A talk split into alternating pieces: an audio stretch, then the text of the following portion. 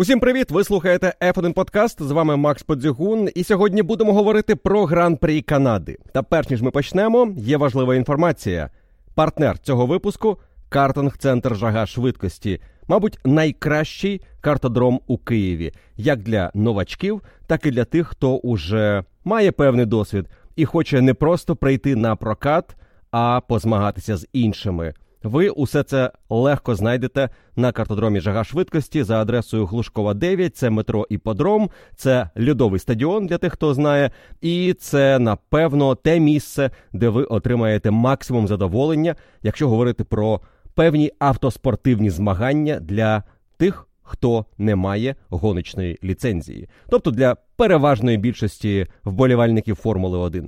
Я регулярно змагаюся в марафонах, вони проходять по вихідних, у суботу, в ті вихідні, коли немає гран-прі, ви можете побачити мене у змаганнях, і, можливо, саме з вами ми і позмагаємося наступного разу, але якщо ви ще ніколи не були, прийдіть, спробуйте, візьміть декілька заїздів прокату, і для вас є промокод F1 подкаст, на касі скажіть перед оплатою і вам зроблять знижку 10%, але у картодрому «Жага Швидкості» є чимало класних акцій для тих, хто бере більше заїздів, аніж один. Візьміть 2, 3 безкоштовно, прийдіть з купою друзів, велику знижку отримаєте, запитайте, власне, у них, які умови діють саме сьогодні, і ви гарантовано отримуєте найкращі умови для того, щоб провести свій час якомога якісніше. Отримати задоволення від змагання на класній відкритій асфальтованій трасі із мостом, перевірити свої гоночні здібності і перевірити своїх друзів, хто із вас швидше. Приходьте на змагання, які регулярно відбуваються на «Жазі». Це і понеділок, і вівторок, і середа. Середа для досвідчених, але якщо ви тільки починаєте, вівторок – ідеальний день для вас. Там є своя лайт-ліга, кваліфікація, 2 гонки, декілька таких змагань. І якщо у вас все буде добре із результатами, можна збирати свою команду, заявлятися на якийсь міні-марафон на 2 години. І вже там ми з вами можемо позмагатися на трасі. Отже, «Жага Швидкості», проспект Глушкова, 9, це станція метро «Іпподром». Промокод F1 подкаст. Говоріть на касі перед оплатою. 10% знижка на заїзди до кінця серпня. Ну а більше інформації про те, що відбувається на картодромі «Жага Швидкості», ви дізнаєтеся за адресою. Я не знаю, чи легально це було взагалі дістати таку адресу, але у «Жаги» адреса в інтернеті karting.ua. Ну а тепер поїхали розбиратися з усіма найцікавішими подіями Гран-прі Канади.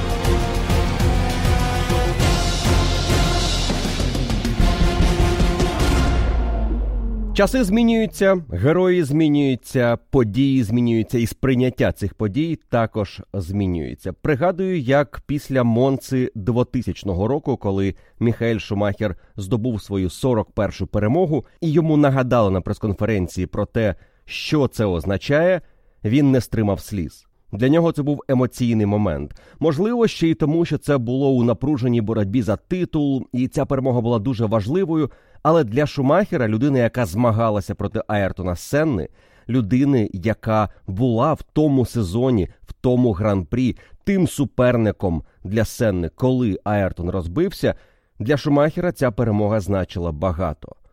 Макс Ферстаппен на гран-прі Канади 23-го здобув свою 41-шу перемогу, а отже зрівнявся з Айртоном Сенною. Але його реакція на це була досить стриманою. Він сказав, що не любить порівнювати покоління і що так, коли він в дитинстві займався картингом, він і не мріяв бути у Формулі-1 настільки успішним, здобути 41 перемогу і зрівнятися із Айртоном – це неймовірно. Але я сподіваюся, сказав Макс, що цих перемог буде більше. Крістіан Хорнер спробував додати людяності відповіді Макса Ферстаппена, відзначивши, що частина його десь усередині буде пишатися цим здобутком, і він точно не та людина, яка буде демонструвати емоції, він дуже скромний хлопець, але він точно усвідомить, чого досяг пізніше, коли буде оцінювати свої здобутки у Формулі-1.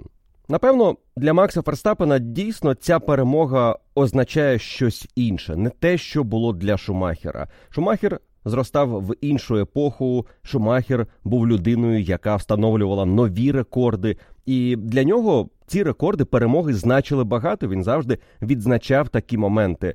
А Макс Ферстаппен, він інший. Він говорить про те, що я вже виграв чемпіонат, і це приємно виграти ще один, і, можливо, ще один, але це фактично одне і те саме, і, мабуть, мені не захочеться робити це вічно. І це повертає нас до того, що Ферстаппен, напевно, завершить кар'єру раніше, ніж це було правилом для інших поколінь.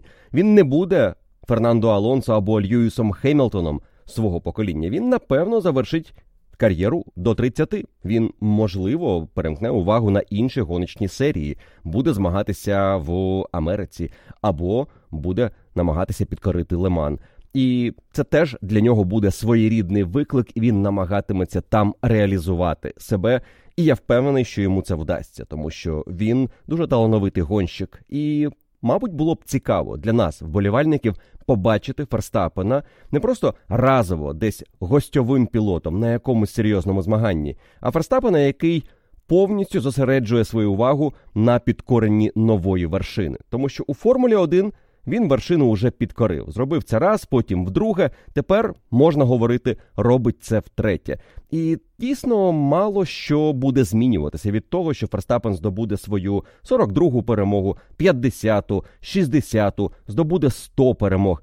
Ці цифри не змінять того факту, що Ферстаппен у цей період, в цей момент часу є, мабуть, найкращим пілотом Формули-1.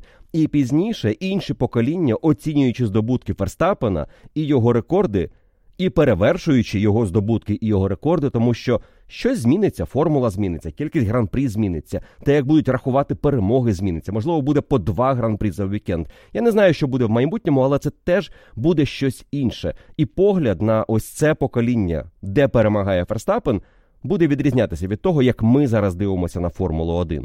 І дійсно, як говорив Шумахер, рекорди створені для того, щоб їх перевершували. І так він говорив і про власні рекорди, які змогли перебити інші пілоти. Десь у Себастьяна Феттеля є рекорди, які він забрав у Шумахера, десь Льюіс Хемілтон забрав рекорди Шумахера. Зараз Макс Ферстаппен буде забирати рекорди у одного, іншого, третього і багатьох пілотів, які раніше були рекордсменами Формули-1.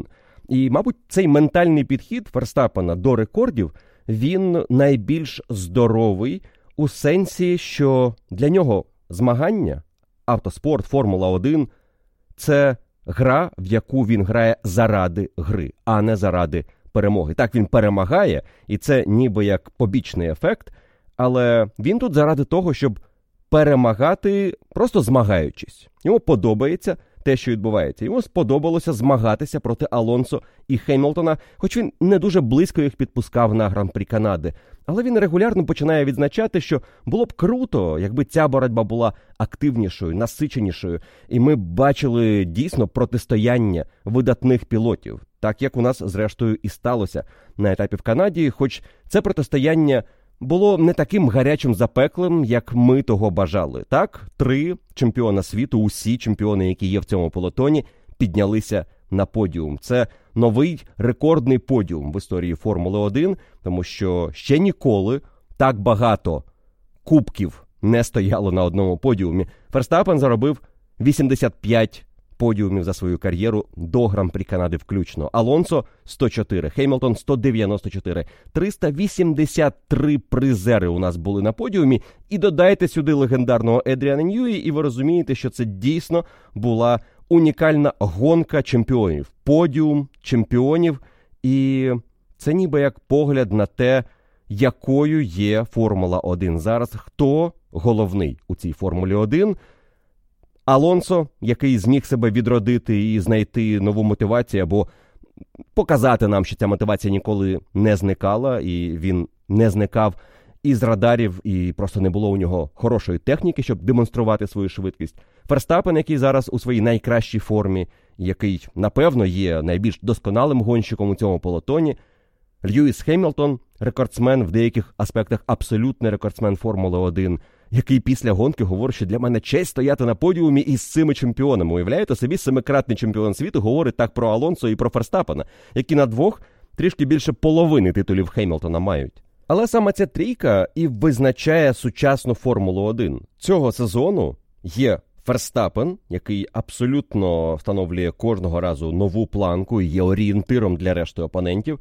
Є Алонсо, який продовжує дивувати у своєму віці те, що раніше мало хто очікував від пілота, якому за 40. Алонсо робить настільки легко, що таке враження, в нього попереду ще багато років кар'єри. Не видно, щоб він готовий був залишити ось це, особливо тоді, коли він успішний. І Льюіс Хемілтон, який продовжує свої перемовини про новий контракт, і спершу говорили, що після Іспанії вже майже домовилися, потім, ще тиждень-два, тепер, можливо, місяць, можливо, другий, але ніби як ніхто не поспішає, і контракт буде. І, здається, Льюіс теж не проти, щоб цей контракт було підписано, і він продовжив свою боротьбу за те, щоб завоювати більше кубків. Не думаю, що це є мотивацією Льюіса. Щоб почати знову перемагати, це точно мотивація. Щоб виграти ще один титул, безумовно, це мотивація Льюіса на найближчі роки. І у нього є швидкість. Він цього вікенду блискуче виступав на фоні молодого, перспективного, як завжди, і швидкого напарника, який помилився в гонці, і це теж підкреслило, яку роботу виконує Льюіс Хемілтон за кермом, що в кваліфікації, що в гонці, його боротьба проти Фернандо Алонсо. І це, напевно, стало однією із прикрас гонки. Те, що два чемпіони світу, які колись були напарниками в команді Макларен, тримали нас у напрузі протягом значної частини дистанції. Між ними була цікава динаміка. Спершу Хемілтон виграв позицію у Алонсо на старті, потім Алонсо зміг відігратися, потім Льюіс почав його наздоганяти. І це, як завжди, у Формулі-1 є моменти під час прямої трансляції, які тримають напрузі, і от-от має щось статися. Ти чекаєш, воно не стається, і потім, оцінюючи гран-прі, ти думаєш, а що такого було? За що зачепитися? Так, боротьба була лише за те, щоб наблизитися, створити тиск, але вона не була реалізована у щось більше. Однак під час гран-прі це була та боротьба, яка дійсно була варта цієї трансляції, і, мені здається, Алонсо і Хемілтон були одними із головних героїв цієї гонки. Їхня битва Алонсо і Хемілтона могла б бути цікавішою, і, на думку Льюіса, вона не стала такою, тому що Aston Martin оновили болід і зробили маленький крок вперед відносно боліду Mercedes, і це дозволило мати перевагу Фернандо на дистанції гонки. Плюс характеристики траси Mercedes одразу розуміли, що в Канаді їм буде складніше, аніж в Іспанії, і гонка це підтвердила. На виходах із повільних поворотів Aston Martin демонстрували трішки кращі характеристики. Якраз настільки, щоб залишатися попереду Mercedes і контролювати перевагу тоді, коли це було необхідно. При цьому у Aston Martin не все було бездоганно. У цій гонці Фернандо Алонсо потім відзначить, що він проїхав, насправді, 70 кіл у кваліфікаційному режимі. Він змушений був атакувати, але при цьому і працювати із якоюсь проблемою, яку команда побачила на даних роботи системи подачі палива. Ніби як деякі сенсори говорили про те, що пального може не вистачити до кінця дистанції, тож Алонсо просили їхати обережніше, більше економити, і це позначилося, безумовно, на його темпі, і це також позначалося на тому, як він працював із гумою. А робота з гумою протягом цього гран-прі була дуже непростою. Її важко було навантажити, її важко було прогріти. Щойно тобі вдавалося її прогріти, в тебе перегрівалася гальма, ти змушений був займатися охолодженням гальмів, гума охолоджувалася паралельно, і ти знову розпочинав цей процес, тому темп лідерів підкорювався цій динаміці, і місцями він виглядав не зовсім рівномірним. Так як любить Ферстаппен, наприклад, взяти темп і їхати в ньому дуже довгу серію кіл, і на його другому відрізку, на харді, де він скаржиться на те, що гума втрачає щеплення, це було помітно на тих колах, коли він випадав зі свого ритму. От він розпочав на 18-му колі 1.16,6, і потім із цим результатом 19-те, 20-те, 21-те коло, 22-те, але 16.9 на 23-му, потім знову 16.6, 16.6, 16.8, 16.9, 17.0. 3 кола поспіль, він випадає зі свого звичного ритму, потім повертається в 16.8, 16.9 і наприкінці відрізку вже їде 17.0, 17.2 і 17.4.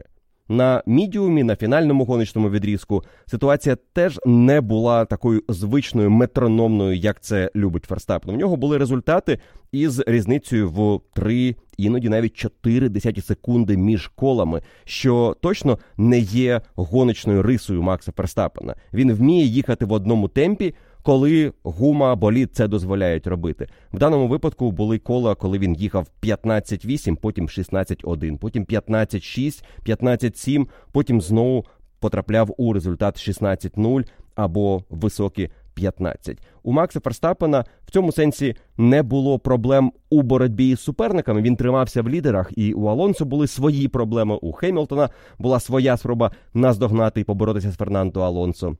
І, до речі, Фернандо Алонсо після гонки дізнається, що дані із сенсорів були хибними, тож у нього не було проблем із пальним, і він міг доїхати до фінішу гонки із нормальним темпом. Чи дозволило б це йому поборотися за перемогу, як говорив Алонсо по радіокоманді, мовляв, дайте мені цей шанс, я хочу боротися за перемогу? Мало ймовірно. Занадто комфортною була перевага Ферстаппена, але при цьому вона була найменш комфортною за весь чемпіонат. Перших гран-прі, окрім етапу в Австралії, де фініш був під сейфтікаром, секунд 20 гарантовано Ферстаппен привозив найближчому супернику з іншої команди. А тут менше 10. І це пов'язано було із тим, як проходила гонка, в яких умовах. І що ця траса була найменш приємна для боліду Red Bull. Він не міг розправити крила, демонструвати свою перевагу у середньошвидкісних, у швидких поворотах. І Ферстаппен відзначить, що якби болід краще навантажував гуму, це могло б дозволити йому їхати швидше. Але такий болід на інших трасах, в інших умовах буде цю гуму з'їдати. Подивіться на HAAS, подивіться на те, що було у Ferrari у перших гран-прі цього чемпіонату. І ті переваги, які є у Red Bull, просто не дозволили отримати більше на трасі в Канаді. Але цього було достатньо для того, щоб Макс Ферстаппен проїхав усю дистанцію гонки на чолі пелотону. Він лідирував усі 70 кіл. І це означає, що Макс Ферстаппен незмінний лідер гран-прі із 48-го кола етапу в Майамі. Він уже лідирує 224 кола поспіль. Це 5-й найдовший відрізок в історії Формули-1. Лише Альберто Аскарі, Айртону Сенні двічі та Найджелу Менселу вдалося мати кращу серію кіл лідерства постійного на чолі пелотону. І якщо Максу Ферстаппену вдасться пролідирувати 11 кіл на наступному гран-прі в Австрії, він випередить Найджела Менсела. А якщо пролідирує ще 2 кола до тих 11, він випередить рекорд Айртона Сенни. А якщо пролідирує всю дистанцію гран-прі, він випередить Айртона Сенну із його найбільш успішною серією лідерства від британського гран-прі 88-го до гран-прі Італії того року. І попереду буде лише Альберто Аскарі, якого можна буде випередити лише, якщо Ферстаппен пролідирує усі кола на гран-прі Австрії і потім трішки на наступному етапі у Великій Британії. Чи потрібен Ферстаппену цей рекорд? Не думаю, що він про нього навіть знає. Але ви тепер знаєте про те, що подібна серія очолювання пелотону одна із унікальних в історії Формули-1. Те, що ми бачимо, це історія, яка пишеться на наших з вами очах. Лідерству Макса Ферстаппена на Гран-прі Канади загрожували лише 3 події. Об'єктивно. В нього щось могло піти не так тільки у 3 випадках в цьому Гран-прі. Не рахуючи старту, який Ферстаппен легко виграв і далі контролював ситуацію, відірвавшись від Льюіса Хемілтона на секунду з невеличким, отже, не допускаючи появи Льюіса в зоні ДРС, у Ферстаппена могла бути проблема у цьому гран-прі, якби Джордж Рассел розбив свій болід на буквально 2 секунди пізніше. Сталася ця аварія. Був би Рассел, скажімо, на 2 секунди далі у пелотоні, програв би він трішки більше на дистанції Ферстаппену і розбився б на тому колі в тому ж місці. Але пізніше Ферстаппен не встигав би заїхати в бокси під сейфтікар. Коли з'явився сейфтікар, і команда вже в цей момент чекала. Тобто, коли вони побачили, що Рассел розбився і з'явилися уламки на трасі, Ферстаппену миттєво прилетіла інформація по радіо «Слідкуй за світловими панелями, які можуть вказати на появу сейфтікару». Тому що в цей момент можна буде заїхати на дуже швидкий підстоп, який триватиме не 18,5-19, а лише 9 секунд, можливо 10. І Ферстаппен побачив зміну інформації на цих світлових панелях за 150 метрів до заїзду в бокси. Було б трішки пізніше, він би проїхав останню шикану, був би на прямій старт-фініш, і на підстоп поїхали Хемілтон, Алонсо, решта суперників. І Ферстаппен був би за сейфті-каром, лідером без підстопу, і, напевно, після своєї зупинки, можливо, зміни стратегії, він би опинявся за Алонсо, за Хемілтоном, і йому в цьому гран-прі довелося б трішки важче попрацювати. Можливо, це була б значно цікавіша гонка для нас, і Ферстаппен навіть би її виграв, але далеко не факт, враховуючи те, який темп демонстрував його болід, і наскільки ця перевага була несуттєвою. От в контексті чемпіонату, наскільки небагато Red Bull вигравали у Aston Martin та Mercedes. Другий момент, який міг завадити Максу Ферстаппену у цьому гран-прі, стався приблизно посередині дистанції, коли Макс збив пташку. І насправді йому дуже пощастило, що збитий птах застряг не там, де це могло нашкодити йому найбільше. Пташка проїхала всю дистанцію з ним, на жаль, уже мертвою, але вона застрягла у гальмівних повітреводах за отвором для охолодження гальмів. Тому у Макса Ферстаппена не було проблеми, яка могла змусити його заїхати на підстоп. Швидше за все раніше, враховуючи фазу гонки, але ця пташка могла і суттєво нашкодити Ферстаппену і змусити його навіть завершити гонку достроково. Тому у цьому сенсі йому з одного боку не пощастило її збити, з іншого боку пощастило те, як він її збив. І третій фінальний момент стався зовсім близько до фінішу. Ферстаппен розконцентрувався, напевно, але він трішки помилився у восьмому повороті. Потім по радіо команді сказав, що я ледь себе не вибив із гонки, і посміявся над цим. Не знаю, наскільки команда злякалася, але мені здається, епізод для них був точно лячним, адже в тому ж місці Джордж Рассел потрапив в аварію, тобто там можна було розбитися, і Ферстаппену пощастило втриматися на трасі. Епізод був не настільки серйозним, як могло б бути. І це була остання нагода для суперників отримати у подарунок цю перемогу. Колись на етапі в Канаді у 91-му році Найджел Менсел забув перемкнути передачу у шпильці в 10-му повороті, і це позбавило Адріана Ньюї його першої перемоги у Формулі-1. Тоді ось той Вільямс Ньюї йшов до перемоги, але Менсел її не довіз. Про це Едріан Ньюї згадає після фінішу, коли йому будуть пригадувати те, що ця перемога Макса Ферстаппена і команди Red Bull була не лише 41-ю для Макса і 100-ю для Red Bull. Це 200-та перемога для Едріана Ньюї, його болідів у Формулі-1, починаючи із початку 90-х і завершуючи уже періодом сучасним. У Едріана Ньюї були перемоги із командою Williams, потім із командою Макларен, ну а далі усі перемоги команди Red Bull, плюс ось той успіх Себастьяна Феттеля за Toro Rosso в Монці 2008-го. Той болід був просто шасі Red Bull,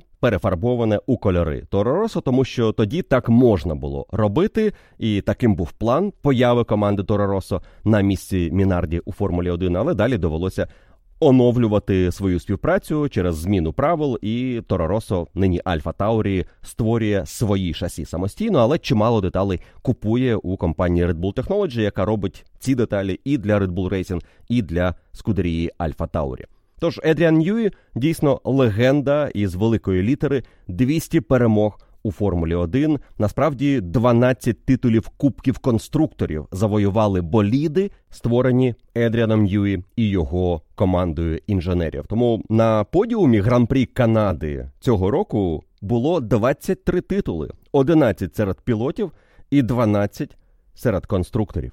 А болід Red Bull RB19 має стати 13-тим болідом, який завоює для Едріана Ньюї Кубок конструкторів. Команда Red Bull на цьому етапі продовжувала перемагати, і їхня серія вже сягнула 9 перемог поспіль. Це втретє в історії команди Red Bull. Вони виграють 9 гонок поспіль. Перша серія була в 13-му році, наприкінці чемпіонату, коли Себастьян Феттель виграв усі 9 гран-прі. Друга серія була минулого року. Від французького етапу до мексиканського перемагали тільки гонщики Red Bull. І ось цього року, плюс минулорічний гран-прі Абу-Дабі, ми маємо серію із 9 перемог. Наступна гонка для команди Red Bull домашня може бути історичною, тому що вони ще ніколи не вигравали 10 гран-прі поспіль.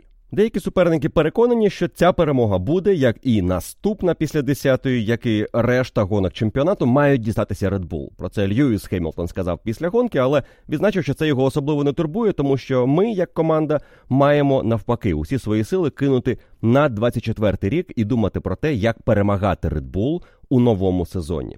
Фернандо Алонсо, в свою чергу, вірить в те, що в цьому році у нього можуть з'явитися шанси на боротьбу проти Red Bull, і, можливо, Канада поки що була цим найкращим шансом для Алонсо. Десь трішки могло пощастити, скажімо, із невдалим таймінгом сейфтікару для Ферстаппена, але темп був непоганим і, як мінімум, було приємно бачити, як суперники намагаються створювати тиск на позицію Ферстаппена, і Ферстаппену не вдається легко від них відриватися. У Алонсо і Хемілтона була своя пригода на пітлейн, коли ніби як небезпечно випустили в болід Aston Martin механіки свого гонщика, і Фернандо Алонсо спробував створити з цього драму. Тото Вольф після гонки відзначить, що усі рухи кермом і невеличке гальмування – все це те, в чому Фернандо Алонсо дуже добре вміє розбиратися, і він вміє привернути увагу до себе тоді, коли це потрібно. І Алонсо спробував, стюарди не купилися на це, тому що епізод насправді не був небезпечним, він ледь таким не став, але не став. Проте Фернандо Алонсо зміг на трасі вибороти позицію і справедливо фінішував на другому місці. Вкотре дивишся на результати команди Aston Martin, бачиш, так, прекрасний фініш Ленса Строла, він випередив на останньому колі, на виході на пряму старт-фініш Валтері Ботаса, у якого закінчилася енергія в акумуляторах, і він не міг створювати опір гонщику Aston Martin, але Строл піднявся куди на фініші? Лише на 9-ту позицію. І це великий контраст із тим, що демонструє Фернандо Алонсо, на честь якого механіки співають пісню під подіумом. Вони, таке враження, фанати Фернандо Алонсо. І розумієш, що іспанець дійсно витягує команду на ту позицію, на якій ми вже ніби як звикли бачити команду Aston Martin. Ми очікуємо, що вона буде однією із топ-команд, але так, заради експерименту, давайте уявимо собі команду у вигляді Ленс Строл і, скажімо, Філіпа Другович, який є чемпіоном Формули-2, є резервістом команди і цілком міг би бути другим гонщиком, якби Aston Martin не переманили Фернандо Алонсо. Що було б тоді у цієї команди в сезоні 23-го року? Скільки було б подіумів? Які результати вони демонстрували б? Чи була це боротьба проти Mercedes і Ferrari? Чи, можливо, вони змагалися із Альпін за роль 5-ї, 4-ї сили? Ось це теж, я думаю, підкреслює, наскільки великий внесок робить Фернандо Алонсо в результати Aston Martin в цьому сезоні.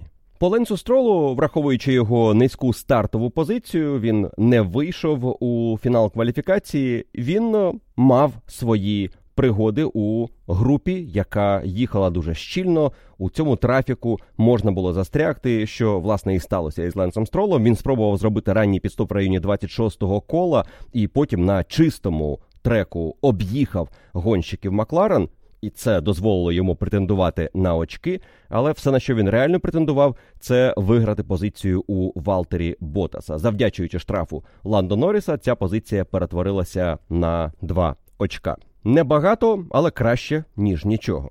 І відставання Строла від Алонсо у особистому заліку після 8-ї гонки сезону 80 очок. В середньому по 10 очок програє Алонсо на кожному етапі Ленс Строл. Величезна різниця, насправді, між напарниками, і більша різниця останнім часом лише в команді Red Bull, де Ферстаппен виграє чимало у Серхіо Переса, але так не було у перших 5 гран-прі, тому тут можна сказати, що в команді Aston Martin поки що найслабша пара пілотів, найбільша різниця між гонщиком, який дає результат, і другим гонщиком, який змушений бути більше статистом, аніж корисним гравцем для команди.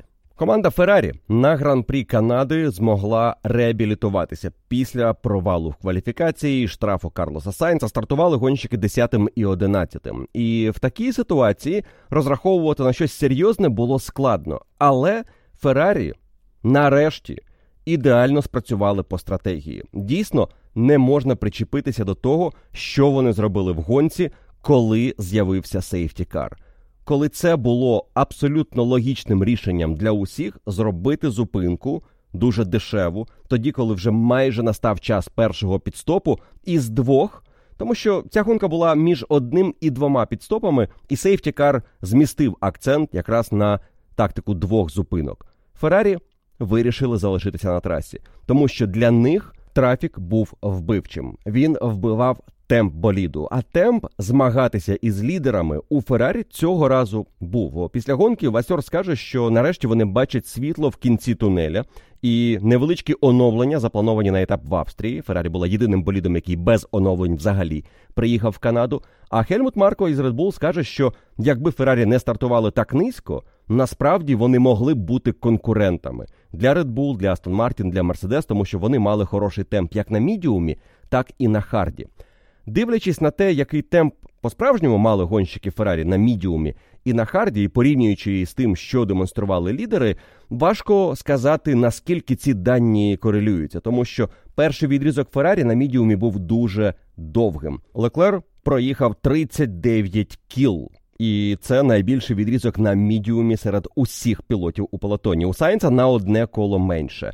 І їхній темп, відповідно, був обумовлений спершу трафіком, а потім спробою розтягнути життя мідіуму якомога довше. І тому вони навіть мали оцю вказівку пілотам їхати чисто, не боротися між собою. І навіть двічі звучала дивна фраза Леклеру, що Сайнс тебе атакувати не буде.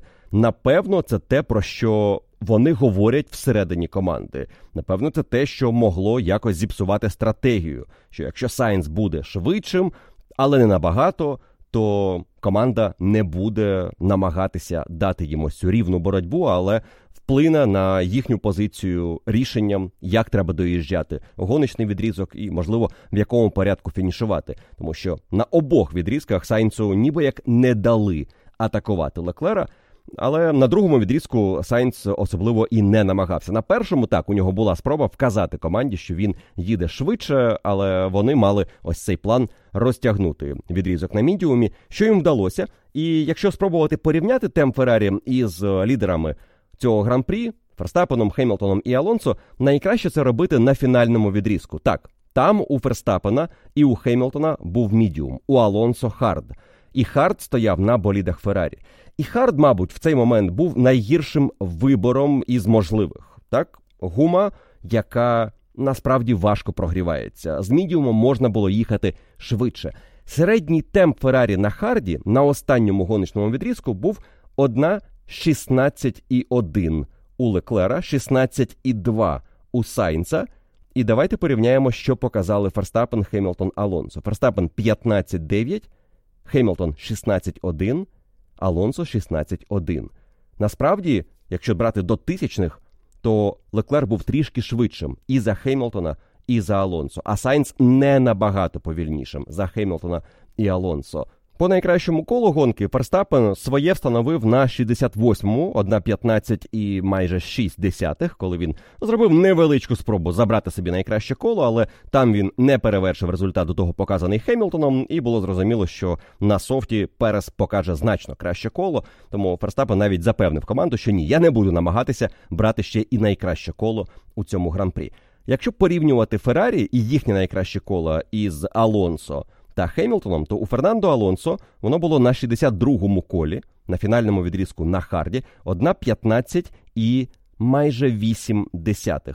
У Шарля Леклера на 47-му колі, трішки раніше, на харді теж, 1:15,9, отже, на 0,1 повільніше за Фернандо Алонсо, але у темпі 15,9 на 64-му колі Леклер також їхав, тому можна говорити, що він плюс-мінус тримався у темпі Фернандо Алонсо. Щодо Льюіса Хемілтона, його найкраще коло у цьому гран-прі було показане раніше, і це було на 47-му колі, 1:15,4. І якщо дивитися на його фінальні відрізки, фінальні кола, то це було 15,9, 16,0, ось у цьому діапазоні. Карлос Сайнс для порівняння своє найкраще коло проїхав тоді ж, коли і Хемілтон, 15,9 І наприкінці гонки він їхав навіть трішки швидше за Льюіса Хемілтона. Останні кола були і 16.3, і 16.5, коли Льюіс уже показував більше 16.6, 16.8. Тому можна говорити, що так, на фінальному відрізку Феррарі могла б конкурувати із Мерседес. Що було б, якби це було по-справжньому у боротьбі, коли Мерседес і Астон Мартін знали, що вони можуть змагатися із Феррарі, Феррарі можуть створювати на них тиск. Можливо, там би теж темп відрізнявся і підхід до гонки відрізнявся. Але те, що відбулося на Гран-прі Канади, дійсно додає Феррарі впевненості, що вони починають виходити із тієї ситуації, в яку потрапили на етапі в Іспанії, коли вони заплуталися з налаштуваннями, коли вони не змогли зрозуміти ті оновлення, які привезли. Тепер на трасі, яка мала б відповідно підходити боліду краще за характеристиками, на що Сайнс надякав ще в Барселоні, вони поїхали краще. Так, в кваліфікації був провал, тому відіграні позиції насправді не роблять Феррарі героями цього вікенду. Це лише четверта команда етапу. Вони програли Red Bull, Aston Martin і Mercedes. Особливо нема чим пишатися. Але те, що це була дуже чиста гонка із гострим стратегічним рішенням залишитися на трасі, коли з'явився сейфтікар, і з рішенням не дати гонщикам зіпсувати ці відрізки втручанням команди у їхній порядок. І хорошим фінальним відрізком все це дійсно дає Скудерії впевненість, що далі може бути краще. І Австрія – це траса, де у Скудерії минулого року був блискучий болід. Тому з нетерпінням очікую на те, яку швидкість покажуть Леклер та Сайнс на наступному гран-прі сезону. До речі, цікавий факт, який я дізнався після Гран-прі Канади, у Феррарі є автоматичне сповіщення про завершення гонки. Пам'ятаєте, були випадки, коли або прапором забули махнути, або щось наплутали із останнім колом. У Феррарі є система, яка гонщика жіночим голосом сповіщає про те, що картатий прапор, гонка завершилася. І таким чином пілот чітко знає, коли для нього завершилося останнє коло гонки. Жодна інша команда, наскільки мені відомо, такої автоматизованої системи немає, і цю інформацію гонщику сповіщає його інженер. Серхіо Перес і його повернення у топ-10. Так, позиція одразу за усіма іншими лідерами. Так, результат, який точно не дасть Серхіо Пересу привід пишатися Гран-прі Канади. Що відбулося із Чеко взагалі у цей вікенд? Трішки більше про те, що було в кваліфікації, ви можете послухати в огляді кваліфікації. Цей подкаст я відкрив для усіх учасників клубу і на підписці, яка дає доступ лише до передмови і до огляду. По завершенні гран-прі, просто щоб мати трішки більше контексту. Там дісталося Серхіо Пересу і не лише йому, за те, що відбулося в суботу. В неділю Серхіо Перес не зміг випередити гонщиків Феррарі. При тому, що Чеко їхав теж гонку із одним підстопом. Розпочинав її на харді, проїхав 37 кіл, до речі, менше, аніж гонщики Феррарі на мідіумі, і потім завершував на мідіумі на кращій гумі для цього відрізку, але він не наближався до пілотів Феррарі так, як йому було потрібно. Він взагалі лише мав невеличку фазу, коли почав скорочувати відставання від Сайнса і Леклера, але ця фаза швидко змінилася на регулярне відставання на кожному колі, все більше і більше, і це призвело до того, що наприкінці йому не було за що боротися, окрім бонусного очка за найшвидше коло. Але в цій фазі чемпіонату Ферстаппен навіть може собі дозволити віддавати це найшвидше коло Серхіо Пересу, бо розуміє, що той вже і близько не конкурент для нього у чемпіонській гонці. Після гонки Чеко скаже, що йому нашкодив сейфтікар. Невдалий момент, і це зіпсувало його стратегію. На харді він хотів би, щоб сейфтікару не було, щоб він пересидів суперників і таким чином відіграв більше позицій. Чи реально було відіграти позиції у Феррарі? Він спробував на початку гонки, але Сайнс свою позицію відстояв. І далі Чеко не демонстрував швидкості, яка давала б нам привід сказати, що він був гідним суперником для пілотів Феррарі. А отже, він був точно повільнішим і за Хемілтона, і за Алонсо, і, звісно, за Макса Ферстаппена. Ферстаппену він програвав близько 20 секунд на фінальному відрізку на 50-му колі, а на 65-му уже під 30 секунд. Ось це той темп, з яким Чеко програвав час Максу Ферстаппену, не маючи перед собою суперників, не опинившись в трафіку, він просто їхав у темпі, який був повільним. Інакше, напевно, і не можна сказати. Так, його гума мідіум була на 5 кіл раніше, встановлена на болід, але Це не те, що мало б визначати таку велику різницю між Серхіо Пересом та Максом Ферстаппеном. Подивившись на його темп з початку відрізка на мідіумі, можна побачити ось ту велику різницю між тим, що Серхіо міг показувати на етапі і що демонстрував Ферстаппен. Серхіо Перес після підстопу їхав 16-7, потім 16 низькі, і він насправді ніколи не потрапив на своєму фінальному відрізку у результат 1.15 і хоча б 0.9.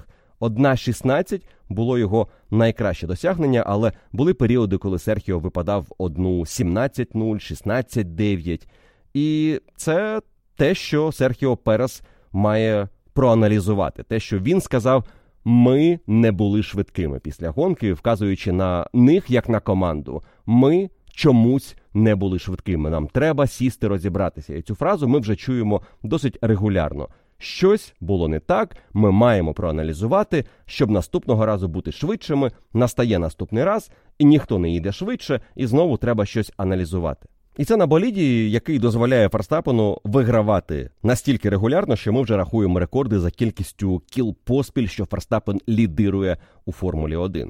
Фінальний відрізок Макса Ферстаппена, так, він трішки пізніше розпочав його на мідіумі, але він на ньому лише декілька разів випав в 1.16. На початку було для того, щоб поберегти мідіум, і потім наприкінці гонки було 3 чи 4 результати в 1.16 низькі, але в основному це були 1.15.7, 15.9. Тобто ось це та різниця, яка, напевно, і говорить нам про те, чому Макс Ферстаппен лідирує в чемпіонаті із перевагою 69 очок над Серхіо Пересом, чому найближчий суперник Переса – це Фернандо Алонсо, між якими 9 очок. І навіть порахували вже, що якби не було Ферстаппена в чемпіонаті і, відповідно, були пораховані очки в кожному гран-прі, Ферстаппен відсутній, отже, перемога у того гонщика, який фінішував другим, то Серхіо Перес навіть не був би лідером чемпіонату.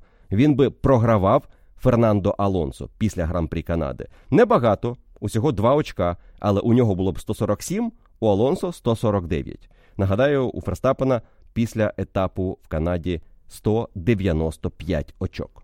Наприкінці гонки Серхіо Перес заробив бонусне очко за найшвидше коло, тому що мав запас поїхати на підстоп, виїхати попереду сьомого пілота і встановити новий рекорд гонки. Сьомим пілотом у цьому гран-прі був Алекс Албон, і він став героєм гран-прі. Він став гонщиком дня для вболівальників, ви обрали його в телеграм-каналі своїм гонщиком дня. І насправді інакше і бути не може. Пілот, який на Williams фінішував сьомим із радикальною стратегією раннього першого і єдиного підстопу, він зробив його тоді, коли і всі, під час сейфтікару. Але далі він більше не зупинявся. І це найкращий результат для команди Williams в сухому гран-прі із 2017 року. 6 років тому команда Williams на сухому етапі могла дозволити собі фінішувати так високо. Тепер Алекс Албон повертає їм надію на те, що цього року буде боротьба за щось більше, окрім як остання позиція і збереження честі у Кубку конструкторів. Він сказав після гонки, що ми боремося із Alfa Tauri, і тому важливо завойовувати ось ці великі очки, коли з'являється шанс, тому що Alfa Tauri дуже стабільні, вони постійно в районі 11-го місця, тобто десь регулярно претендують на очки. Після гонки в Канаді команда Williams 9-та, вона випередила Alfa Tauri на 5 очок, але вони всього 1 бал програють HAAS і 2 Альфа Ромео. І, мабуть, можна сказати, що з оновленнями боліду і з тим, як Алекс Албон реалізував швидкість на етапі в Канаді, і враховуючи, як небагато очок в принципі завойовують пілоти HAAS та Альфа Ромео, Вільямс у цій боротьбі, у боротьбі за 7-ме місце у Кубку конструкторів. І для них це 7-ме місце буде величезним фінансовим бонусом і чудовим моральним поштовхом після того, як вони опинилися минулого року в ролі аутсайдерів і на початку цього року, попри прогрес команди, про що сказав Алекс після гонки, тому що вони в Іспанії бачили, команда прогресує, вони знали, що буде ще оновлення, і вони весь пакет оновлень привезли в Канаду, але в Іспанії вони були останньою командою, при тому, що вони наблизилися до полотону, до лідерів, і все одно не могли залишити останніх позицій у цьому дуже щільному полотоні. Тому було певне розчарування, що команда працює, якось прогресує, а результату немає. І вони зробили величезну ставку на Канаду. Албон розказав в інтерв'ю після гонки, що вони мали пошкодження після гонки в Іспанії і вирішили, навіщо відновлювати болід, якщо ми все одно плануємо зовсім скоро його оновити. Давайте ті оновлення, які ми плануємо, привеземо в Канаду. На один болід так їх всього вистачає, але ми поставимо їх на цей болід. Ми не будемо працювати над відновленням попередньої старої версії. Ми оновлюємо болід, ставимо нову силову установку, якраз по графіку. І фактично це були усі яйця в один кошик. Канада, траса, яка мала підходити за характеристиками Williams, і вони роблять ставку all-in. Ми тут намагаємося завоювати результат. Ми знаємо, на деяких етапах буде дуже важко боротися за очки, але тут нам треба максимізувати шанси. Албон також відзначив, що стратегія двох підстопів була швидшою. Вони це розуміли. Але коли ти опиняєшся на трасі попереду, причому ще маючи таку хорошу максималку, як у Вільямс, ти можеш позицію втримати, що Албону і блискуче вдалося реалізувати. Він навіть дещо був ображений на команду, що вони знову кинули його у цю боротьбу. Мовляв, мені такі гонки не подобаються. Я змушений дивитися у дзеркала. Це гонка по суперниках позаду. Ти намагаєшся втримати їх на дистанції, не дати їм себе атакувати. І йому це вдавалося в зоні ДРС. Він мав лише 10 кілометрів різниці. Не на свою користь, звісно. В зоні ДРС відносно Естебана Окона, який його пресингував наприкінці Гран-прі. Але цих 10 кілометрів було недостатньо, враховуючи хороші виходи Албона із 10-го повороту. І це досить красномовно говорить про те, як Албону вдавалося берегти гуму на такій довгій дистанції. Він проїхав на цьому комплекті харду 59 кіл. Але наприкінці гонки телеметрія його виходів із 10-го повороту, ключовий розгін перед довгою прямою, де потрібно втримати позицію в боротьбі з суперниками, які мають активацію ДРС, цей вихід був чудовим, кращим, аніж у Естебана Окона, який був його суперником. І це говорить про те, як Алекс Албон добре працював із гумою. Він знав, де берегти її, на якій фазі кола і де можна навантажувати більше.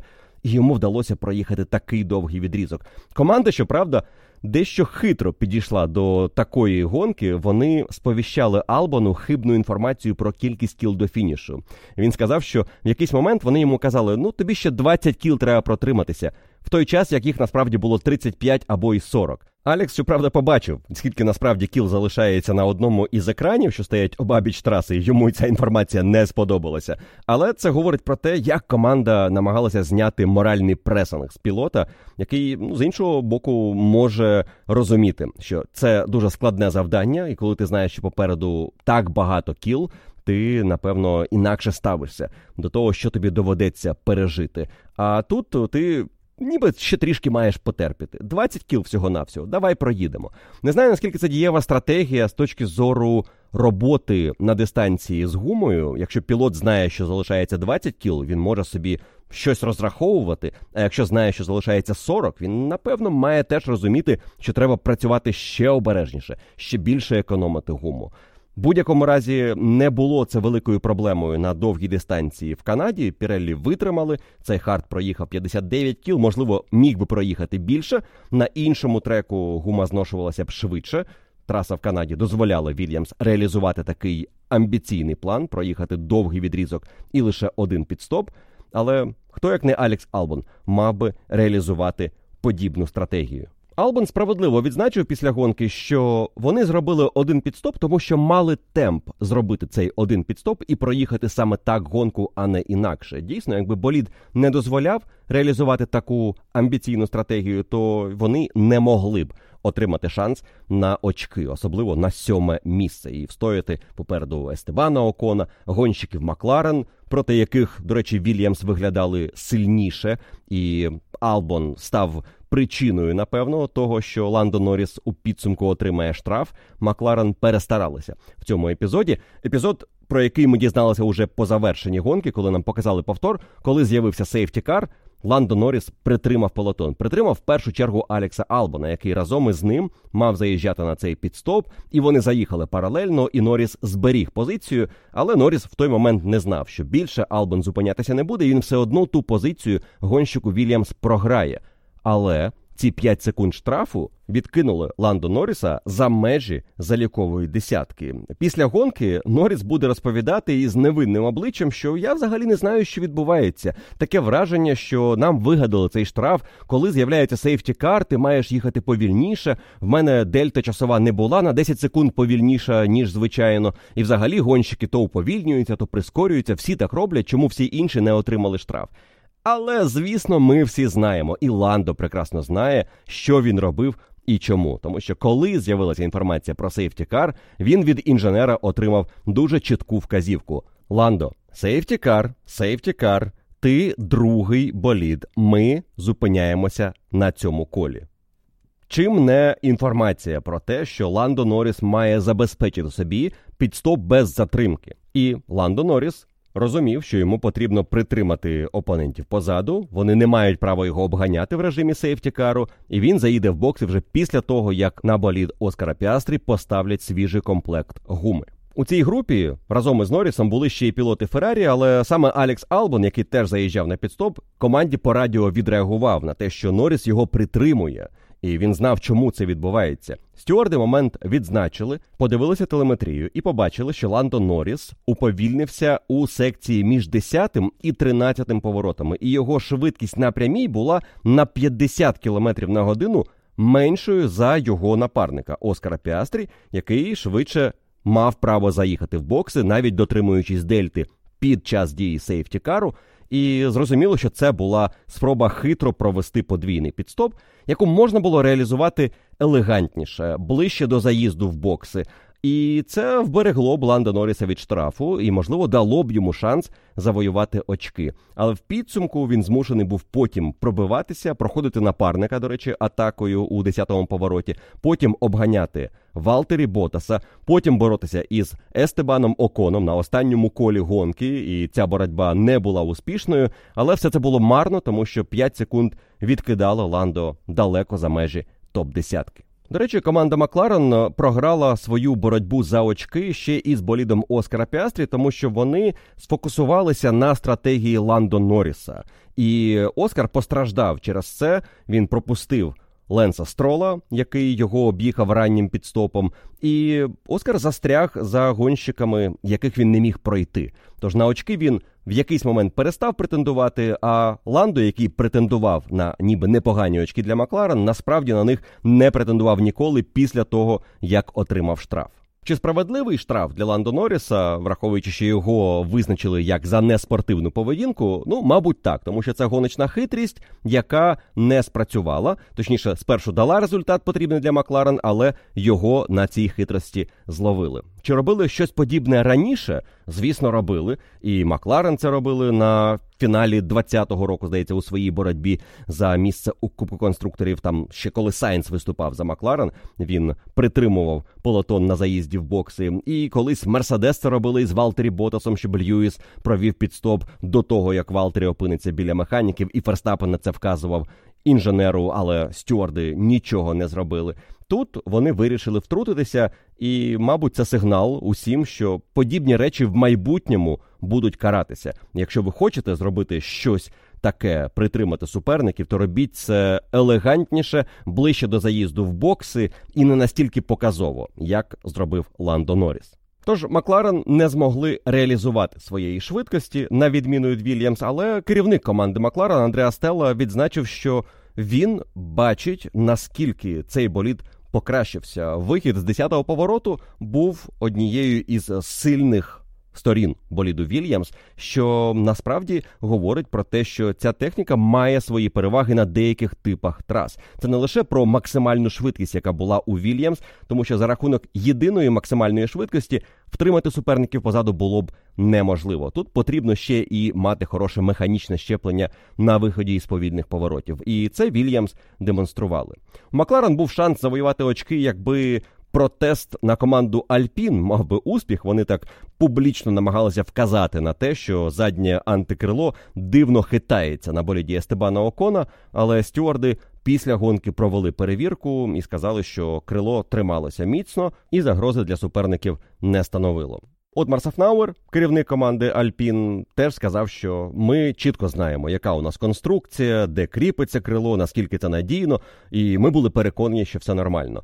Але вигляд це мало досить дивний, і насправді було враження наприкінці гонки, що крило от-от може відвалитися. Директор гонки не відреагував чорно-помаранчевим прапором, і схожа ситуація після минулорічних пригод, коли декілька разів було показано червоно-помаранчевий прапор гонщикам HAAS, і не було показано, до речі, Фернандо Алонсо після його зіткнення на етапі в США. Ситуація змінилася, і дирекція сказала, що тепер команди в подібних випадках мають спершу заявити стюардам про те, чи є небезпечною ситуація на трасі, чи крило тримається, чи воно має відвалитися, що вони про це думають, і на їхньому боці відповідальність за те, що буде далі. І якщо команда вирішує, що крило має втриматися, вони приймають рішення, болід продовжує рухатися трасою, завершує гонку. Але у випадку, якщо це рішення прийнято і крило відвалюється, то на команду чекає якесь серйозне покарання. І Андреа Стелла вважає, що це не зовсім логічно ось такі речі перекладати на команди, тому що вони завжди намагатимуться максимізувати результат і завжди будуть іти на цей ризик, тому що ризик того вартий. Це боротьба за очки.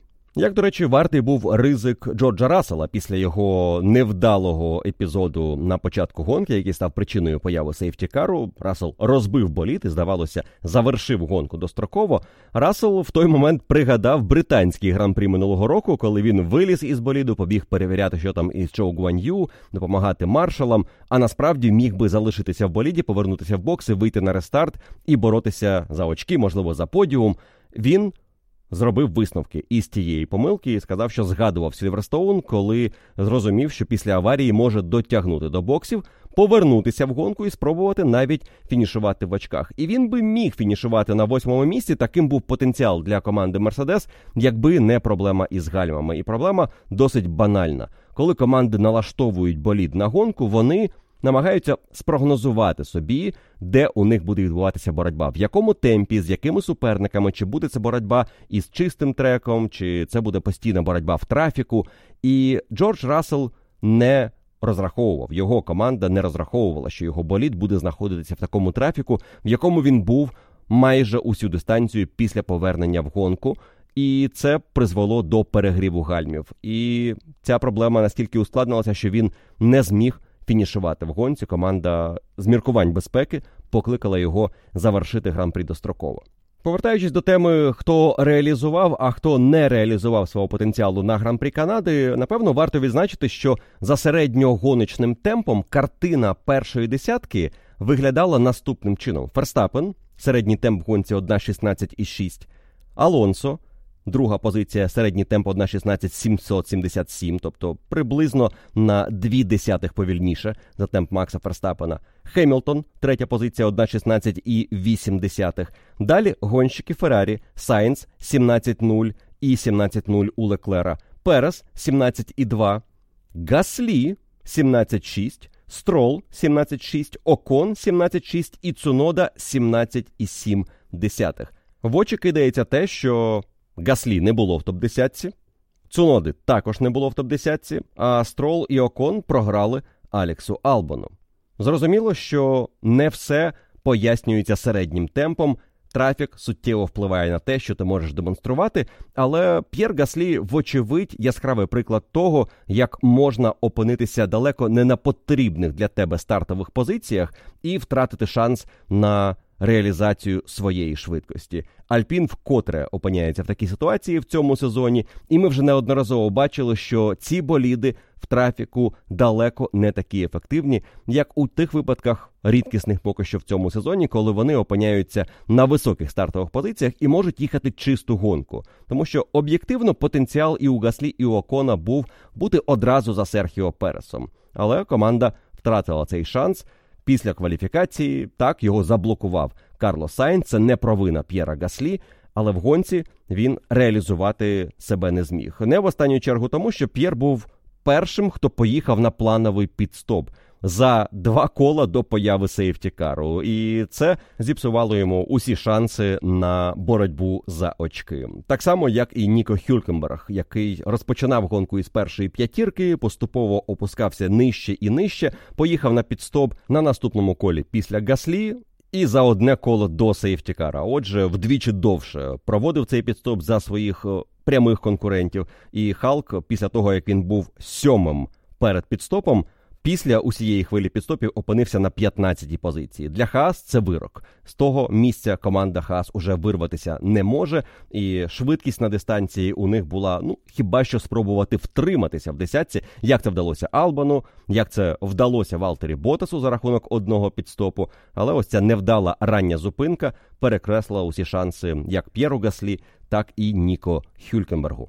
Я згадав по гоночному темпу Юкі Цуноду, який опинився у першій десятці, і зрозуміло, що після підстопу на першому колі він багато гонки, в значну частину першого відрізку, проїхав на чистому треку, що дозволило йому мати хорошу середню швидкість. Але, як з'ясувалося, після перегляду повтору онборду Юкі Цуноди в цьому гран-прі, це не був позаплановий підстоп. Це був абсолютно плановий підстоп команди Alfa Tauri. Наприкінці першого кола він залишався одним із аутсайдерів у боротьбі проти Логана Сарджента. І якраз програвши позицію Сардженту перед фінальною шиканою, команда миттєво покликала його в бокси і перевзула мідіум в хард і випустила на трасу.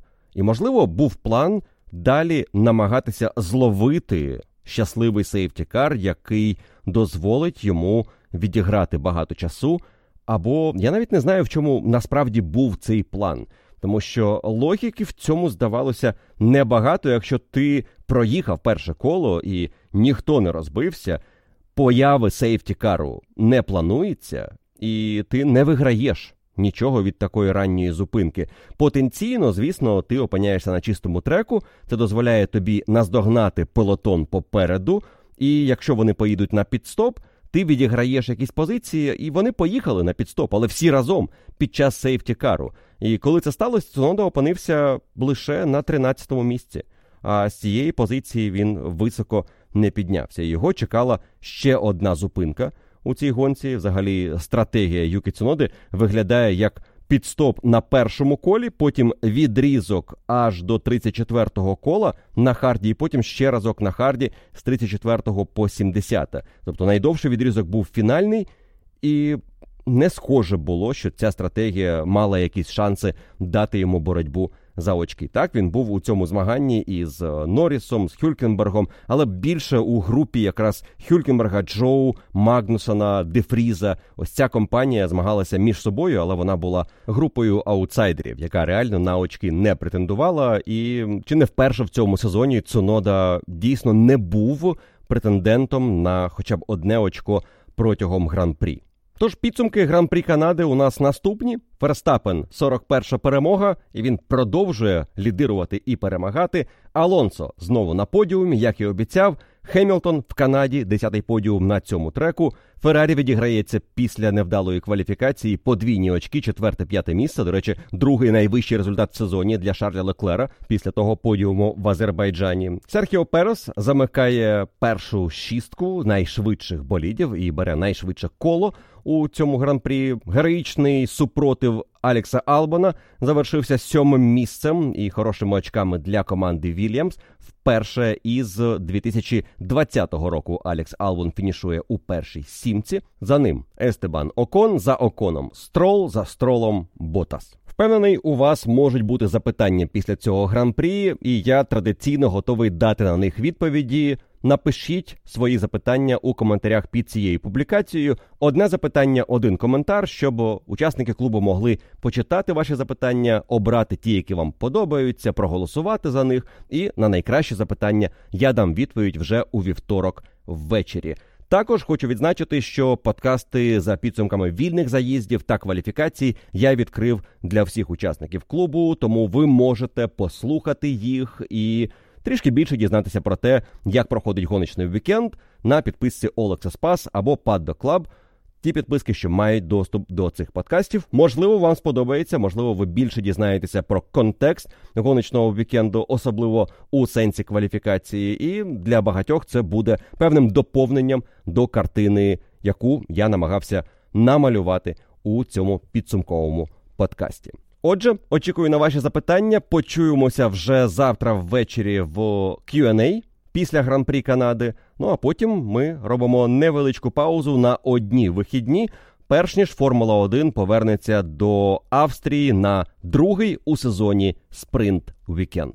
Дякую за увагу. Почуємося зовсім скоро у наступному випуску F1 подкаст.